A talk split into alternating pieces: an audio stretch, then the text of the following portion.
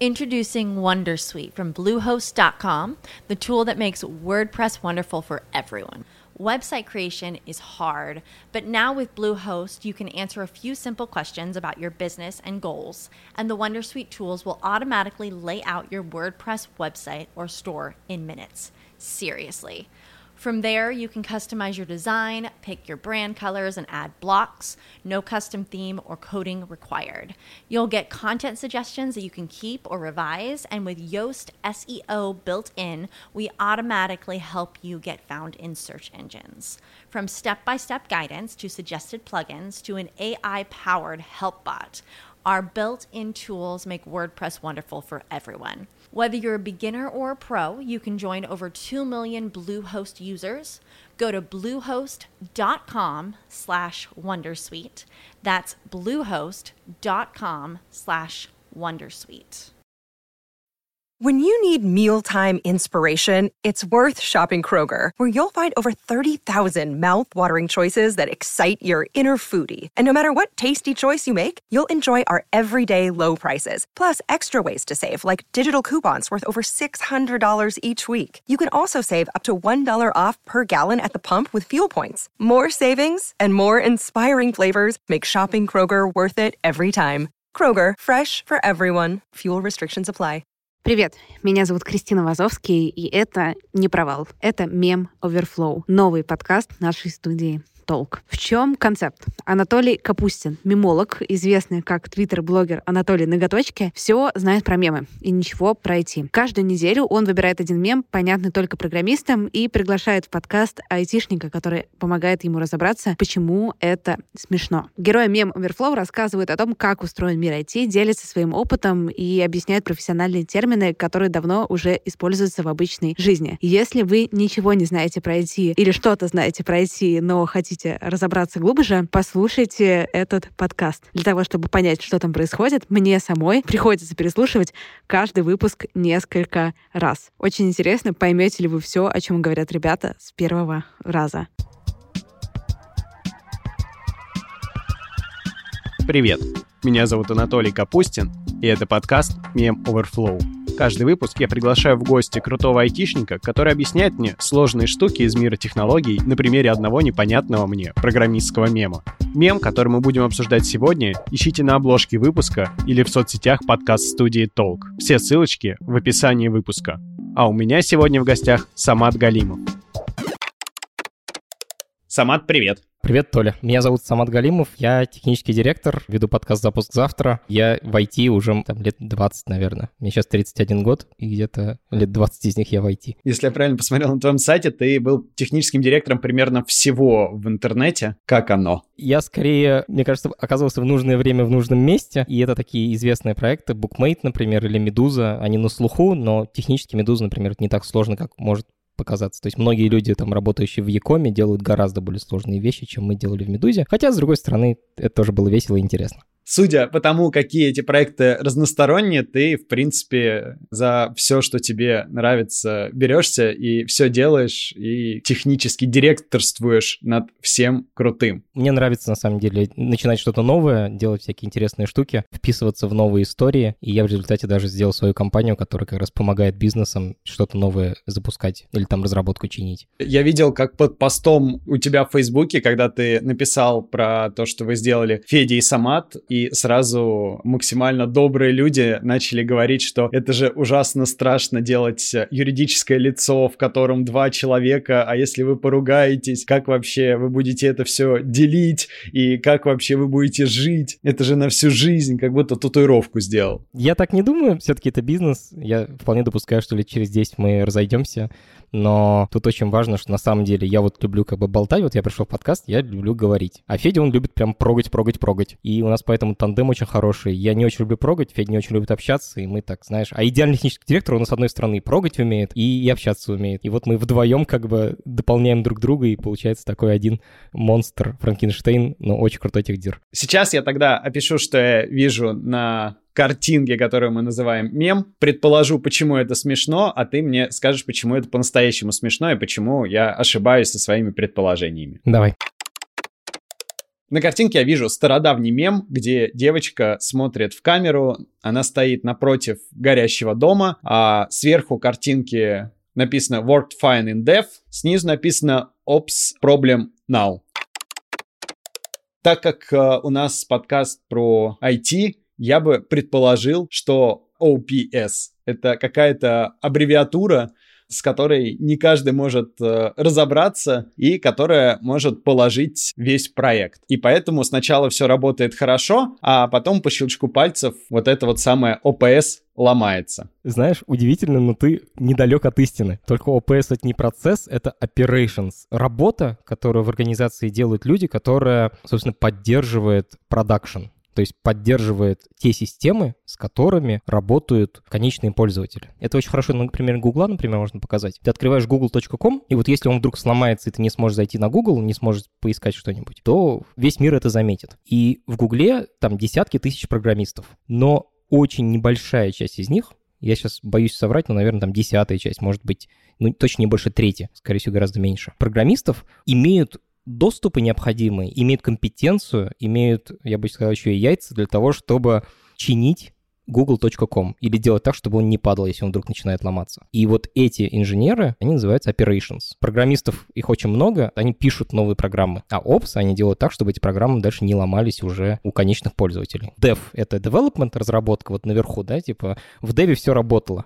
Ops Problem Now. То есть теперь пускай Ops разбирается. И это, мне кажется, идеальная просто картинка, которая показывает вообще весь IT. Видишь, там сзади дом горит. Когда у тебя что-то сломалось на сервере, и тысяча, а может быть, даже миллионы пользователей не могут что-то открыть, это вот горящий дом. А вот девочка на переднем фоне такая, знаешь, пятилетка, мне кажется, которая улыбается очень такой дьявольской ухмылкой, это программисты, которые что-то напрогали. Еще вот эта фраза, типа work at fine and dev, значит, переводится «у меня на компьютере все работает» по-русски так говорят иногда программисты. И это, конечно, запрещенная фраза, потому что, конечно, система, которая работает у тебя на компьютере, и система, которая обслуживает десятки тысяч людей на сервере, это немножко две разные системы. И то, что программа работает у тебя, не означает, что она будет работать в продакшене. Вот опять я повторяю это слово, это значит у конечных пользователей. У меня все работает, вы дальше сами разбирайтесь. Это обычно вот в организациях, в которых плохая культура разработки, наверное, даже лучше так назвать. В них происходит именно так. Программисты такие, типа, мы напрогали, нас даже не волнует. А апсы там уже как-то придумывают какие-то адские способы, какие-то костыли для того, чтобы оно жило. А кто их дружит между собой? В разных компаниях делают по-разному. Вообще есть даже такой термин современный, называется DevOps.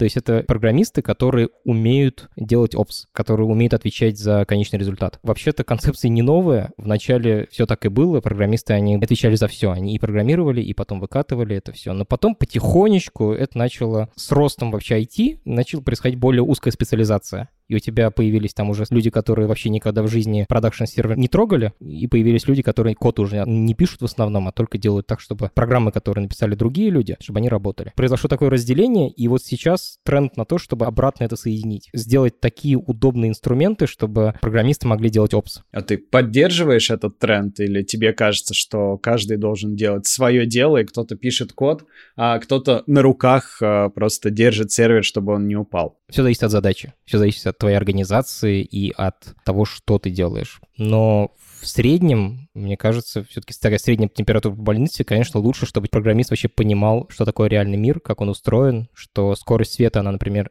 ограничено. Это может сейчас показаться смешно, но это такой пример, который я очень люблю. Программист может написать программы для общения. У тебя есть пользователи в Америке, в Северной Америке, и есть пользователи в России, например. Программист говорит, ну, у нас просто будет общаться, там информация будет бегать туда-сюда, все будет классно. А потом приходит опс, еще иногда это бывают сетевые инженеры, это такое же деление внутри опса, которые говорят, чувак, все, конечно, классно, но ты знаешь, что между Америкой и Россией несколько тысяч километров. Скорость света, она, конечно, очень большая, но сигнал, пока дойдет, добежит из Нью-Йорка по подводному кабелю до Москвы, пройдет там 150 миллисекунд или там 100 миллисекунд. Пока он обратно добежит, то есть ты послал запрос, пока пришел на него ответ, пройдет еще 150 миллисекунд. Вот тебе или там по 75, ну, неважно, как бы важно, что, что это какое-то ощутимое время. За это время ты, конечно, не успеешь там даже слово сказать, но ты успеешь несколько раз моргнуть, и если программа будет все это время, ты там наберешь какую-нибудь команду, да, или там нажмешь на кнопку, и у тебя будет каждый раз загрузка занимать вот это время, то ты это заметишь и продажи у тебя, если это, например, интернет-магазин, упадут. И поэтому опсы, например, думают, они понимают, что мир, он вообще-то большой. Если у тебя много клиентов и тут, и там, то нужно свои серверы в Америке, свои серверы в России. Или, например, программист может сказать, а потом мы возьмем и скачаем 100 терабайт данных по интернету. Просто перекинем, у нас же интернет нормальный, как бы. И тут сервера, и там сервера. Давайте скинем просто по интернету. А опс понимает, что континенты связаны между собой трансатлантическими кабелями. И емкость этих кабелей, она ограничена. И ты, конечно, заплатив какое-то нереальное количество денег, можешь очень быстро перегнать информацию между континентами, большой объем информации. Но вообще говоря, лучше так не делать. И даже я еще застал то, что есть ситуации, в которых инженер просто садится или там курьер садится в самолет, летит условно в Лос-Анджелес, там ему дают чемодан жестких дисков, он дальше садится в самолет обратно и прилетает обратно с жесткими дисками. И получается дешевле? Получается быстрее, дешевле и надежнее. Это просто реальность. И вот программист, в принципе, наверное, на таком не очень высоком уровне в этом может и не разбираться. То есть, если начинающий программист, он может там просто кнопочки нажимать, да, программировать. А опс любой должен эти вещи понимать. Ну и крутой программист, там высокоуровневый программист тоже должен такие вещи понимать.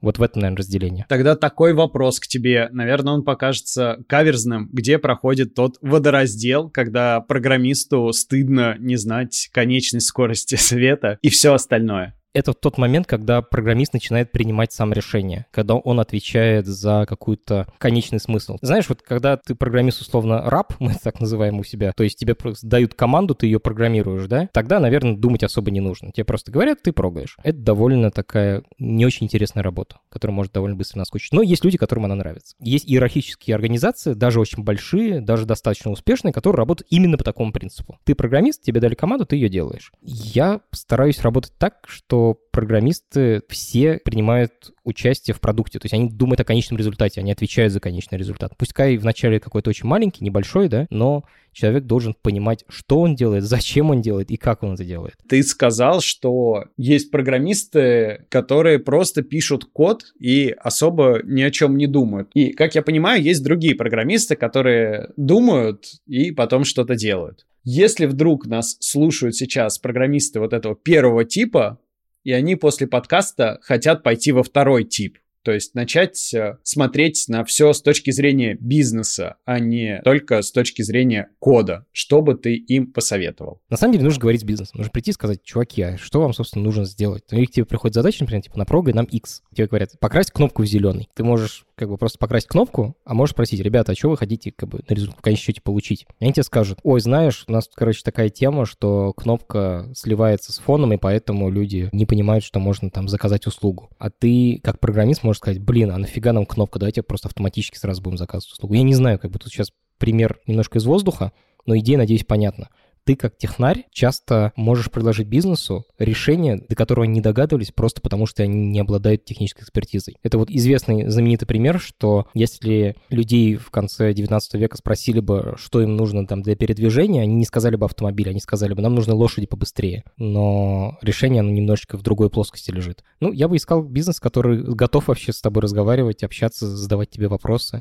Даже когда собеседуешься на работу, да, те вопросы, которые они тебе будут задавать, они многое скажут о компании компании. Ну, можешь и в лоб тоже спросить. Типа, ребята, вот вы мне как будете задачи ставить? В классных компаниях редко ставят задачи программистам, типа, просто покрасьте кнопку. Всегда объясняется, зачем это делается. И вот если компания не объясняет, зачем она просит у тебя что-то там напрогать, то это тревожный звоночек. Я бы вот с этого начал. Мне кажется, все остальное там дальше уже раскрутится. Смотри, тогда такой вопрос более прикладной если нас сейчас слушают люди, которые тоже хотят на таком же уровне разбираться в технологиях в интернете и стать техническими директорами, что бы ты им посоветовал? Все зависит от организации. Есть организации, в которых нужен очень сильный технарь, который сам должен много всего придумывать. И там не очень много программистов, то есть менеджмента мало, технарства много. А бывают организации, в которых много программистов уже работают, и там может быть, даже больше не технические скиллы нужны, а какие-то управленческие. То есть ты управляешь просто большими группами программистов, тебе нужно сделать так, чтобы они переругались и работали там, условно гребли в одном направлении. И это такие разные компетенции. Почему это все называется тогда техническим директором? Кто такой технический директор тогда получается? Это имя, оно как автомобиль Типа «Жигули» автомобиль, «Тесла» тоже автомобиль. При этом не факт, что «Тесла» она во всех ситуациях лучше, потому что если ты условно даже в России и электрозаправок в округе нет, то твоя супер разгоняемость нахер не нужна, потому что ты не уедешь далеко, потому что бензин она есть не умеет. И то, и другой автомобиль стоит совершенно разных денег, построен на совсем разных технологиях, но решает примерно одну и ту же задачу, просто в разных ситуациях. Вот технический директор примерно такая же должность. Она очень сильно зависит от компании, про которую мы говорим. Если это маленький стартап, то тебе нужно очень классно прогать и при этом уметь там ухватить идею и самому ее докрутить, как бы понять, где здесь вот эта сладкая точка, sweet spot, да, мы называем, когда, с одной стороны, запрогать реалистично и желательно максимально быстро, а с другой стороны, на этом можно заработать деньги или пользователей привлечь, то есть это приносит пользу. Другая ситуация, у тебя Газпром условный, у тебя там 100 тысяч программистов, нужно сделать так, чтобы они не повторяли работу друг друга по много раз, и чтобы в одном направлении вообще хоть что-то делали, пускай лучше Сбербанк, да? Совсем другие задачи перед тобой стоят, и скиллсет тоже нужен другой. Другое дело, что все это в любом случае в конечном счете сводится к тому, что тебе нужно заставить компьютеры сделать что-то полезное. А вот что ты для этого используешь? Язык программирования или какие-то готовые инструменты, из которых ты собираешь как лего детальку, да? Или ты используешь департаменты, состоящие из сотен программистов, ну, это уже особенности реализации, как ты это делаешь. Сам прогаешь или чьими-то чужими руками. Тут очень важный момент, что не обязательно быть техдиром большей компании, это типа круче. Наверное, ты больше денег заработаешь, скорее всего, и то не факт. Но это как бы немножечко разное. Людям нравится разное. Я, например, не очень хочу работать в гигантской корпорации. Мне нравится делать стартапы. Мне нравится даже не просто делать стартапы, а запускать разработку. Поэтому я себе такую нишу нашел. Тут кайф этой работы в том, что мы же все разные, да? У всех разный темперамент, разные увлечения. Кому-то нравится долго в одном месте работать, кому-то нравится часто менять проекты и быстро загораешься, быстро перегораешь. Любой человек может найти для себя подходящую нишу, подходящую компанию и быть максимально полезным. Вот что мне нравится в этой работе. Можешь ли ты назвать какие-то сайты, подкасты, телеграм-каналы и другие ресурсы, которые помогут людям, которые узнали себя в этом выпуске, стать лучше? Сейчас будет минутка рекламы. Я веду подкаст «Запуск завтра». Я как раз там говорю с э, реально крутыми технарями, и не только технарями, но, в общем, людьми, которые в IT, про их работу. Они рассказывают прям про кишки. Там есть выпуск про криптовалюты, типа как они устроены и чем там люди вообще занимаются. Есть про найм в IT, про зарплаты в IT, про сеть, типа как устроен интернет и как это под капотом работает. Ну, короче, я говорю с реально с самыми крутыми топовыми специалистами об их работе и пытаюсь это объяснить совсем простым языком. И у меня еще есть телеграм-канал, тоже называется «Запуск завтра». Я там скидываю статьи, в основном с сайта news.ycombinator.com. Это такой типа хабра, только международный и пободрее, наверное, немножечко. И там нет статей, там просто ссылки, типа 30 ссылок на странице. И вот если ты попал на главную страницу этого сайта, то тебя заметили модные технари, так что можно там тоже какой-то такой дух времени получать. Product Hunt, но без смузи правильно? Да, это Product Hunt для таких айтишников, причем стартаперских. Там, может быть, какие-то хардкорные железятники не сидят на этом сайте, но вот все стартаперы там постоянно ошиваются. Это классный сайт. И еще там есть рассылка, если в лом читать э, сайт, то можно просто раз в неделю получать письмо. Рекомендую. Ну, слушай, мне кажется, мы большое дело сделали. Мы рассказали людям, что они могут не стесняться себя, не стесняться того, что они не знают, много читать, много фантазировать, заниматься творчеством в программировании и все это уложились в несколько минут, можно так сказать. Спасибо большое за вопрос. Самат, спасибо. А с вами, дорогие слушатели, встретимся на следующей неделе и разберем очередной непонятный мне мем. Пишите в комментариях, кого из айтишников вы бы хотели услышать у нас в подкасте. И может быть именно его мы позовем в одном из следующих выпусков. С вами был Анатолий Капустин. До встречи.